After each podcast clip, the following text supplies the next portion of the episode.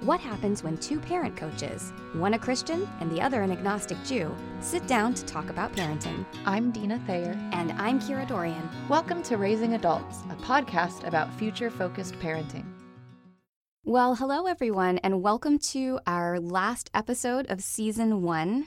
Today, we are talking about gratitude, which is a topic that is really near and dear to both of our hearts um, and feels really appropriate as we are approaching the end of season one. And we're so grateful to all of you, our listeners.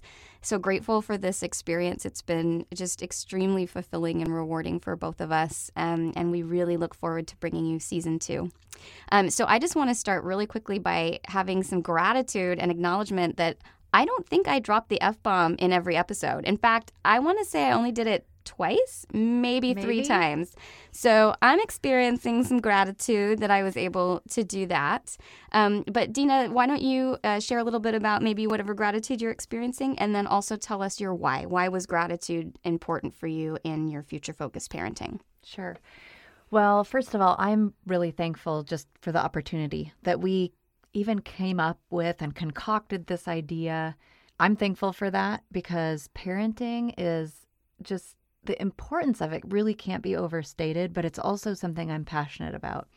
And just personally, and I think we maybe all struggle with this to a degree, but I went through kind of a long season of it.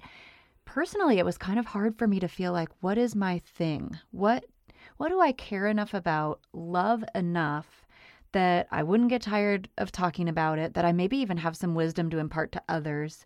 And so being able to kind of land on this and do it alongside you, where our whys are sometimes quite disparate, but our hows and whats are often really similar, has just been great. So I always leave recording time feeling really invigorated, feeling excited, even feeling renewed in my own parenting. Like I'm gonna I'm gonna mom so hard today. so it's just it's just that's been really great.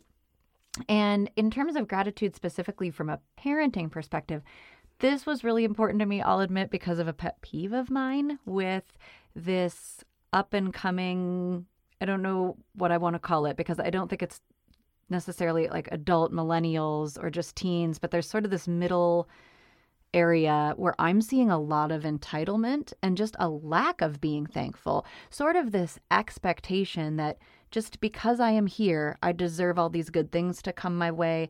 And wow, I'm really mad when they don't. And that feels so unjust. And for me, I really wanted to intentionally create an environment where maybe sometimes there wasn't a lot, but we were going to be really thankful for what there was.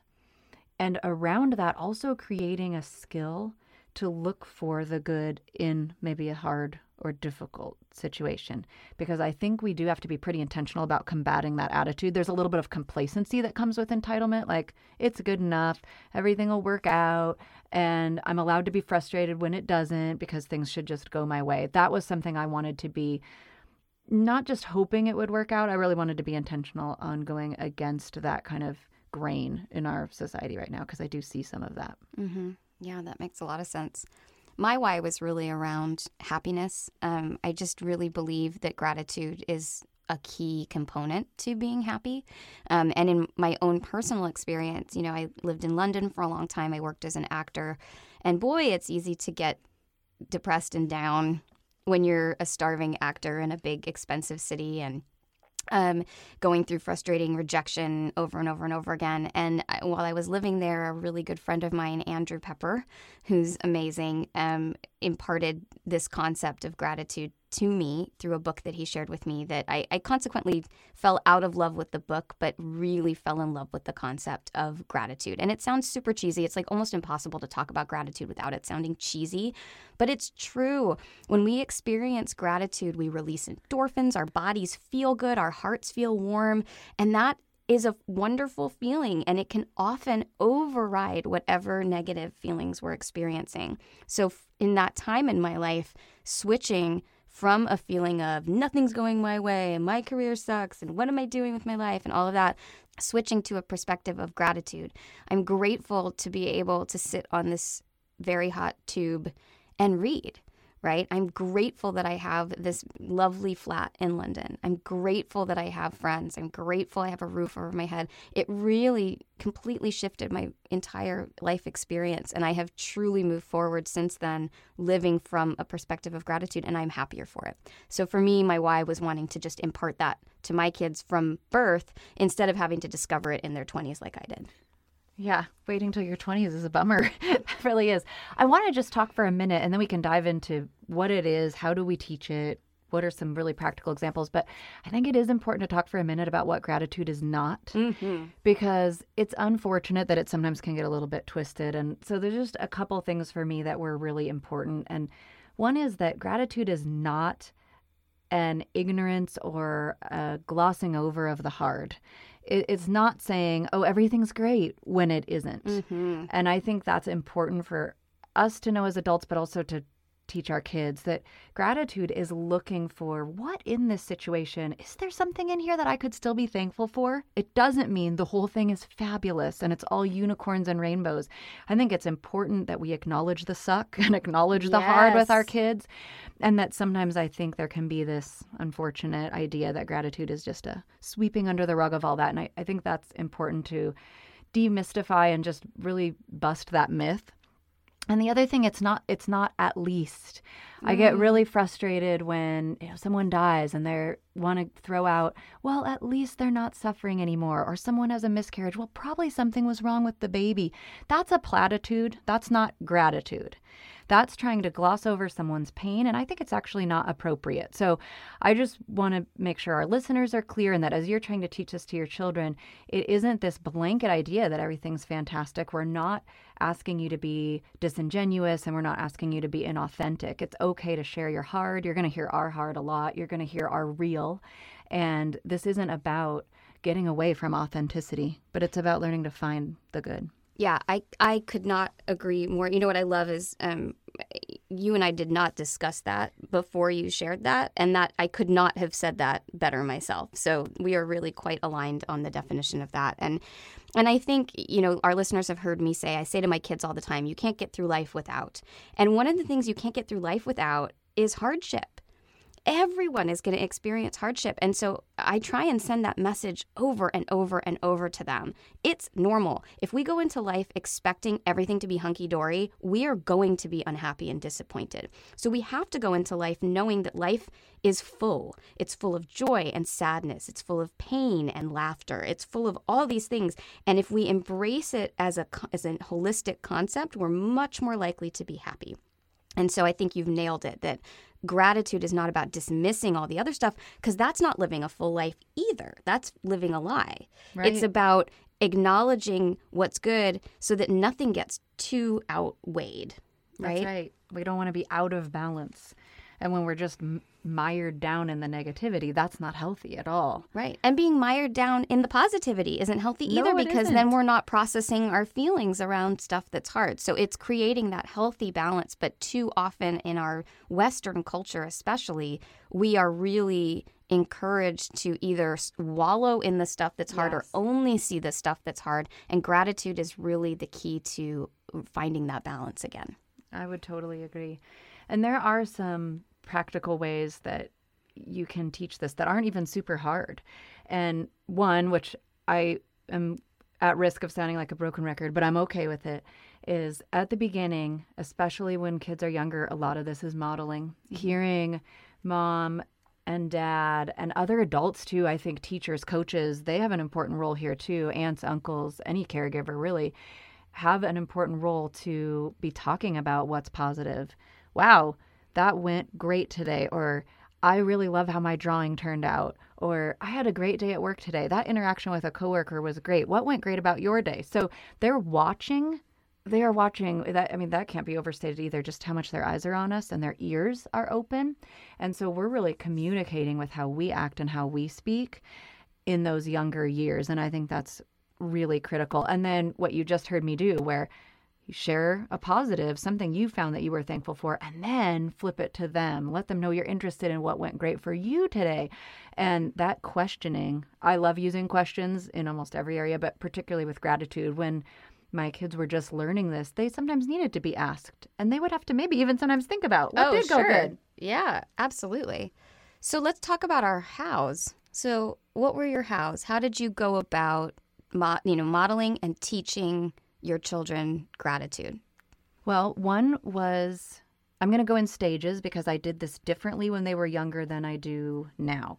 So, and not to say we've abandoned the first, we've added the second. So, when they were younger, we instituted what we called the powwow. And it was at the end of our day. Some people will call it a high low um, we would talk about something that went great in our day and something that we were not such a fan of. And I liked this because, A, I got to get a little window into their day and how they experienced it. But again, it was this idea of balance. It is okay to say, this part of my day wasn't my favorite, but I'm really thankful for this part. And even though we might not have always used the words gratitude or thankful, when we say something that went great in our day, we're glad it happened and we're thankful. And so I think it's a first way they can learn to be thankful for what's going on in their world, whether that be for a person or an interaction they had, or even a thing. Sometimes they were thankful for a birthday gift. I mean, that's okay. So that was something we did when we were younger. Now I am chauffeuring a lot to different kid activities. And so we like to say we redeem our time in the car. We don't let it just be uh, another long drive to wherever, or we're just going to turn on music and block each other out. I actually don't allow two earbuds in the car. Sometimes they will have one, but I always have to have one. I require one ear out so that if I need to address them, they can hear me and things like that. But often we have succeeded in having no earbuds at all and we'll talk about their day. And I have kiddos who are open to this. I'm not saying everybody is. They will also bullet journal things that they're thankful for, sometimes even just three and I know, especially for my daughter, that's made a huge difference in her mental outlook to be intentionally thankful and even to write it out. And so it's not that we've abandoned talking about the the good or the hard in our day. It's that maybe when we're in the car, we're going to go a little more in depth, and then I might encourage them. That was a good one. Maybe write that one down. Mm, I love that. What about you? Well, we did a, a few different things that were really gratitude focused activities in our house. So, one is we did something really similar to you. Um, we called it Rose and Thorn. We actually got it, the Obamas did it or do it. And um, it's the concept that every day has a rose and a thorn, which is exactly what you said. Because it's true. Most days you're going to have something that's great and something that's hard. Um, and then we added on to that grateful. So, what's your rose today? What was the best part of your day? What's your thorn today? What was the hardest part of your day? And what are you grateful for? And we really encourage the rose and the gratitude to be different so that we're getting more positive than negative every day. Um, and just like you said, I swear I get way more information from them when we do rose and thorn. We do it at dinner every night. And my husband and I actually started doing it when the kids were born. And so they've just literally seen it modeled. And then when they got old enough, we brought them into it. Um, and so, uh, yeah, I get way more information. You know, how was school today? Fine. But then when we're doing Rose and Thorn, I hear about this really fun science project that they did and that, you know, so and so at school really hurt their feelings today. So I feel like it's it is such a good window into their day. And I would say it's the same with my husband. You know, he comes home, how was your day? Fine. But Rose and Thorn, I hear about the great meeting that he had and this frustrating proposal, you know, or whatever it may be. I actually like I feel like I can't speak about Dave's work because I don't 100% know what he does. like, like I have not mastered his elevator speech yet. So um, when I talk about his work, it might be a little vague. But anyway, yeah, that's fair. Um, so that was the first thing we did. The second thing we did is a little different, and it kind of goes back to what you were saying about this balance of, you know, it, it's going to have hard and good. So I actually changed the ending to all stories and fairy tales that say, and they all lived happily ever after because I think it's nonsense. No one lives happily ever it after. It is nonsense. So we have always changed it to, and they lived a full life ever after. And we talk about the fact that le- to live a full life, you have to experience all feelings, and that includes hard feelings and blah, blah, blah. So then we took that one step further when they got older. And I have this theory that I um, impart to my clients when I have private clients the glass jar theory. And so if you imagine a glass jar, if I spend my day only noticing the hard stuff, if I'm only putting in the negative stuff, so let's pretend those are like little pieces of sticks. If I'm only putting in the sticks, then my glass jar, all I can see are sticks. And then when something really bad happens, I have this big pile of poo in the middle of all these sticks, and that's all I can see. As opposed to people who live a life of gratitude, who take the time to notice their happiness they're putting things into that jar. They're putting little pink puffballs in. Now, they're also putting the sticks in there. It's okay to put the sticks in there. But then when that big pile of poo comes into the jar, you have a jar that is buffered by all these pink puffballs. It's not the only thing in the jar. So true. So when they got old enough, we actually brought a glass jar into the house. And I did this exercise and I explained to them, look, like, you know, hey, I'm going to I'm going to tell you about my day and I told them about a day. And when I was describing the day, I said the exact same things, but I only put we had purple puffballs and green puffballs. I only put green puffballs in as I was describing the day. And I said, What color's the jar? And they said, Green. And then I did the exact same day. I described the exact same day, but I then put in purple and green. Whenever there was something positive, I noticed it. And I said, What color's the jar? And they said, Well, it's both, but it's mostly purple. And I said, Yeah, that's the difference. When we live a life of gratitude, the color of our jar changes. Absolutely. And something that's really important to, I think, make a note of is that it is okay to be aware that not everyone is wired to lean this way, and that just like a muscle can grow in strength from using it, practicing gratitude can help you grow in this skill. And it is absolutely doable, even by people who aren't wired to just be super Pollyanna about everything. And I think that's important because, especially as we're teaching our kids, for some of them, it might not come super naturally to them where it feels super easy and they're just going to naturally gravitate to everything that is great. And I wanted Sienna and Mark to know this can be a learned skill even if it isn't this innate natural gift that you have. And I think our listeners should know that, adults, parents should know that. You can also learn to do it and then teach your kids to do it. So there are some people who, of course, have that natural bent and are just super positive, which is great. But I'm even talking to myself here because I'm not in the camp where that comes as easily. And I think it's important to say, well, that doesn't mean you get to throw up your hands and go, I'm not wired that way. Yeah. It's not an excuse it's a reminder and an encouragement that you can learn and that this is a skill that can be developed. I love that. That is so so true. Um, I think that you know it's it's amazing what happens when you start to notice how much there is to be grateful for. So I say to my clients all the time, if you live in the first world above the poverty line, there is always something to be grateful for always. And it doesn't have to be huge, right? It can be my first cup of coffee every morning. I honestly have a private moment of gratitude when I take my first sip of coffee every morning. It's conditioned. I've taught myself to do that. It makes me smile, it makes my heart happy, and I experience that positive moment just in that moment. Now, it doesn't mean that there isn't a meltdown that happens 5 minutes later over breakfast that isn't really super hard, but then after the meltdown, I will often then look around and think, "Gosh, I'm so lucky I have such a lovely house." Right? Or, you know, my kids melt down, but not a lot. Like, I'm so grateful. So, trying to see both. It's not dismissing one, it's seeing both. And so, a lot of the times when the kids come home and there's something hard, I allow that to be there. But then we'll also talk about, okay, well, what was good today, right? What was fun today? Just trying to send that that message of the hard is okay, and then we also need to make sure we're noticing the good. I agree. And I want to just affirm something you said because I love that your first moment of gratitude happens in the morning and with one of your very first activities, because I really believe that the way we start our day sets the tone for our day. And so if we get up and we're mad at the world and we're grumpy and we got woken up in an unfortunate way and that was frustrating, or we woke up before our alarm because the garbage truck was noisy and we're already focusing on the negative, wow, you've just laid a foundation for a pretty rotten day. But if you wake up and actually there's something to be grateful for right there. I woke up again mm-hmm. today. I have another day, another opportunity to live on this earth and do the things that I enjoy and parent my children and be a spouse or go to work, all those things. It sets the tone. So I would really encourage people too if they're looking for some simple takeaways, that can be one. Number 1, it, it can be learned. Mm-hmm even if you don't lean this way. And number two, consider trying have it be somewhere in the morning so that it sets the tone for the rest of your day. Mm-hmm. Yeah, I think bookending it really. So setting the tone in the morning and then doing something like your powwow or the rose and thorn at the end of the day to then reflect back and search for positivity.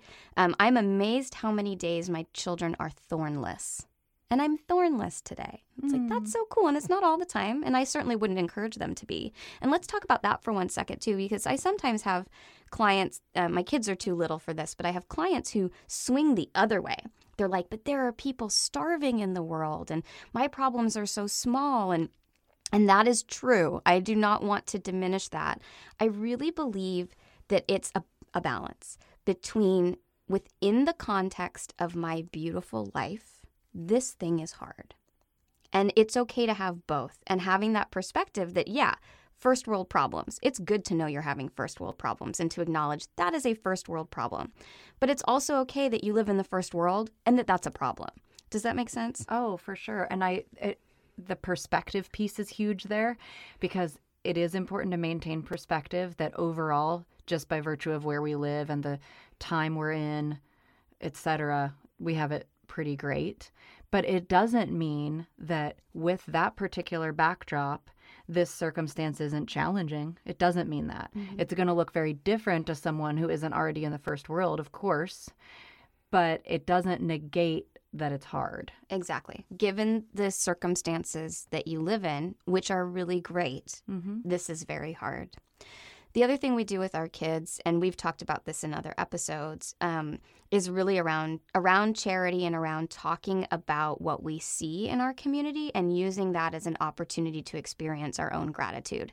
So we live in a community that is a huge mix of affluent and very poor, um, and the kids' school is uh, a Title One school, which means that I can't remember the exact percentage, but it's like over 40% of the population at the school are on free or reduced lunch. So a lot of poverty, a lot of kids who come in through shelters. Mm. Um, and so our kids are really on the affluent side, which for Dave and I is sort of surprising because we don't necessarily consider ourselves to be wealthy. We're not wealthy. Um, but for the kids, they fall on the wealthier side. And so they're exposed to a lot of children that just don't have what they have. And so for us, it's teaching a, a certain amount of um, compassion empathy, right? Thinking about what that might be like to have that experience, and then using that as an opportunity to first and foremost be grateful. We are so fortunate. We use that word a lot. Aren't we so fortunate that we have enough food on the table? Aren't we so fortunate that we have a warm home? Like if we see someone homeless on the street, for example, we're so fortunate that we have a warm home. But then also then talking about because we are fortunate, we have a responsibility to help those that are less fortunate. And so, what choices are we making to support them whilst also appreciating what we have? Absolutely. And there is an obligation there. And our family, as a Christian family, this was one of the ways that we taught them to recognize and look for God's blessing mm-hmm. so that they weren't also assuming that things that went great they brought about on their own. And and that can be a little funnel into entitlement too actually. Everything great about my life i have created and all the bad stuff has just happened to me and i'm a victim when we don't always recognize that we might have been a contributor to that too. But i loved that for even my little ones just training them to look for wow god was really good to us. And that was really beautiful to see them learning at a young age and now recognizing as they're older too. But I agree with the other side of that coin too. Because we're blessed and because we've been provided for in such an amazing way and because we're fortunate, we have a really important responsibility to share with others, to bless others. We, we, we say bless with our excess. So we actually are fortunate enough to sometimes have extra we have a responsibility to steward that well and to help people who don't have extra or maybe even don't have enough. And finding tangible ways to do that is a great way to help instill gratitude. One of my kids' favorite charities that we've found is a charity that gives wheelchairs to people in Nigeria who have polio. And while here, that's pretty much an eradicated disease, that isn't the case in Africa. And what happens is once they're crippled, they're crawling in the dirt And a wheelchair for them is literally a game changer. And it only costs $150. So when we have extra, we like to wait till we have $150 and send that off and know literally someone's life has changed with $150. So, such a way for us to be thankful, but also to help someone who is less fortunate due to, like you said, just circumstances, even where they live, not having access to vaccines and those kinds of mm-hmm. things. So, that responsibility piece is important. I want to ask a quick question because I'm not I'm not a faith-based person or a faith-based family. How do you this is a little off topic, but I'm curious and I think my listeners, people who kind of resonate more with what I where I come from, are going to want to have this question answered too. So, how how do you explain to the kids or what are your views based on the idea that God has blessed you? How do you explain the people that aren't as blessed? I knew you were going to ask that. That's how well I know you. Well, I got this question pretty early, and there's no way to do it fair justice in a really short time. But I can tell you two main principles is that Christians who are actual Bible believing Christians, not just like say that as kind of a title, like I generically believe in God, believe that God is sovereign. And that's a really tricky, long theology that would be too long to unpack. But what it essentially means is that we trust that God's ways are above our own. And so sometimes we're going to see things that on an earthly level we're like, that kind of leaves us head scratching. Like, that doesn't make sense. If God would be so kind to us and let us live in the first world and have this nice house, why is that not happening over there? So, that's one piece is that teaching about God's sovereignty and that it is okay. You talk a lot about validating. I taught my kids a lot. It is okay to not understand some things. And there, I think, well, I think this is true for almost any paradigm, but especially in a faith based system, there has to be some comfort with discomfort. You have to sometimes sit with gray. So, one piece is unpacking that God is sovereign, which I can't do full justice, but that that is one piece of it. The second one, however, though, is that blessing isn't always material. So I've been to some third world countries where, frankly, the people were way happier mm-hmm. than Americans. Yep. And so we talk about how those are also gifts. Look, God has blessed them with this happy spirit in spite of living in a corrugated cardboard house. And we don't always have that blessing. We're not always blessed with a great attitude, even though we have all this material blessing. And so I think it's important for our kids, too, as I was teaching them this, to qualify that a blessing isn't always material. Mm.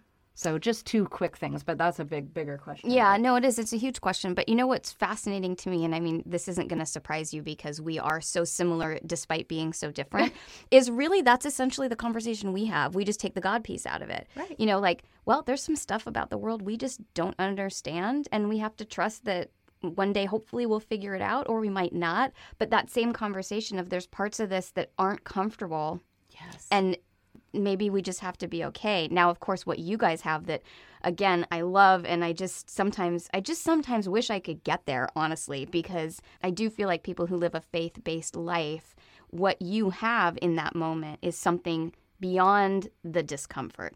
Mm. So I'm giving my kids, you know, well, we just don't understand. It doesn't make sense to me. That it that does feel unfair.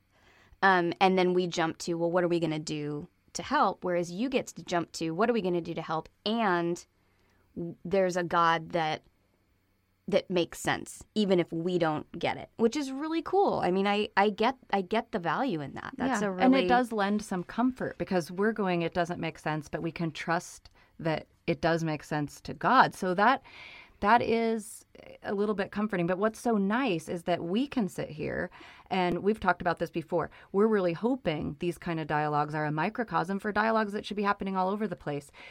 Having the same why actually isn't imperative for parenting well. No. And and the same thing for today's topic. It's not imperative to teaching gratitude. Mm-hmm. Coming at it you can come at it from a couple different spots and still really get there in a lovely way. Well, and I just love, and I've said this before and I'll say it again, but I just love that you are the kind of Christian that I can say all of what I just said to, and there's no judgment, and there's no, well, think about it this way, or trying to convince me. You are comfortable with my beliefs. And I love that because that is refreshing that is a refreshing experience and one of the reasons I love you so much. It's nice when you can have a rare experience yeah. with someone whose paradigm is different than yours. I've had I've had the same with you and I can say that honestly. It's really nice. And it's something I'm thankful for Amen. So today's quote, I apologize, I don't know who it's by, so maybe it's anonymous, but if it was you, we'd love to give you credit, so I'm sorry. It is not joy that makes us grateful, it is gratitude that makes us joyful. Isn't that the truth? So true, so true. And we are coming into the holiday season and that time where we can be thankful about family and friends and look back on the past year and think about those things. And so, whatever holidays you celebrate, we wish you a very happy holiday season. And what are you going to be up to, Kira, over the time that we're not recording? Well, it's Hanukkah as we speak. Mm-hmm. Um, so we're in the midst of lighting some candles. And um, we will be celebrating Christmas this year without my in laws. They're not going to be here because oh. my nephew was born. Oh, that's right. So they're going to enjoy their first Christmas with him. And, but yeah, we will just be chilling out. We're going to go see The Grinch on Christmas Eve. I'm very excited for that. How about you guys? Love The Grinch just so much fun. We are headed to Hawaii actually with the whole family, bringing the kids for the first time. And it's just going to be, I think, a nice time to get away. And plus, since we're up in the Pacific Northwest, we're upper left, it'll be great to get some sunshine. So we're looking forward to that. Yeah, you know I'm suitcase sized, right? Our listeners probably don't know that, but I actually do fit in a suitcase. So if you have any room, you can be a stowaway. Yeah. Perfect. I will take Hawaii over the Grinch. The Grinch sounds great, but I'm going to go ahead and choose and Hawaii. they do have theaters in Hawaii. That's true. you can see it there. I love it. We also want to let all of you know we've mentioned a few times that we've both been in the process of working on our book, and Kira has this fantastic workbook for expectant parents just to think through your priorities and your family values and how will you handle roles once baby comes and all of these things. And I've developed a workbook for infant sleep and thinking about, hey, what's important to me as a parent and how do I value sleep and how would I like to maybe help my baby with some really gentle and effective strategies to increase their sleep, which means also the parent gets more sleep. And both of our books are in the final editing process. We both have proofs in our hot little hand that we're reading through before publishing. So you can look for those on Amazon and on our website in the new year. Yes, very exciting. And they go really well together because you can have one while you're expecting and use my workbook and then move right on to Dina's sleep strategy. Yes, so right when you're sleep deprived, so move to the next book. Perfect. Excellent. So I want to leave you with this amazing piece of information that Dina and I have discovered. I have been saying through this entire season that ratings and reviews are the key to a successful podcast. And whilst that is true, what we have learned over this season is that relevancy is the key to a successful podcast. So if you have rated, if you have reviewed, here's what we ask of our listeners next. Please tell your friends, share us on social media, recommend us on Facebook. All of these things help us increase listenership, which makes us relevant.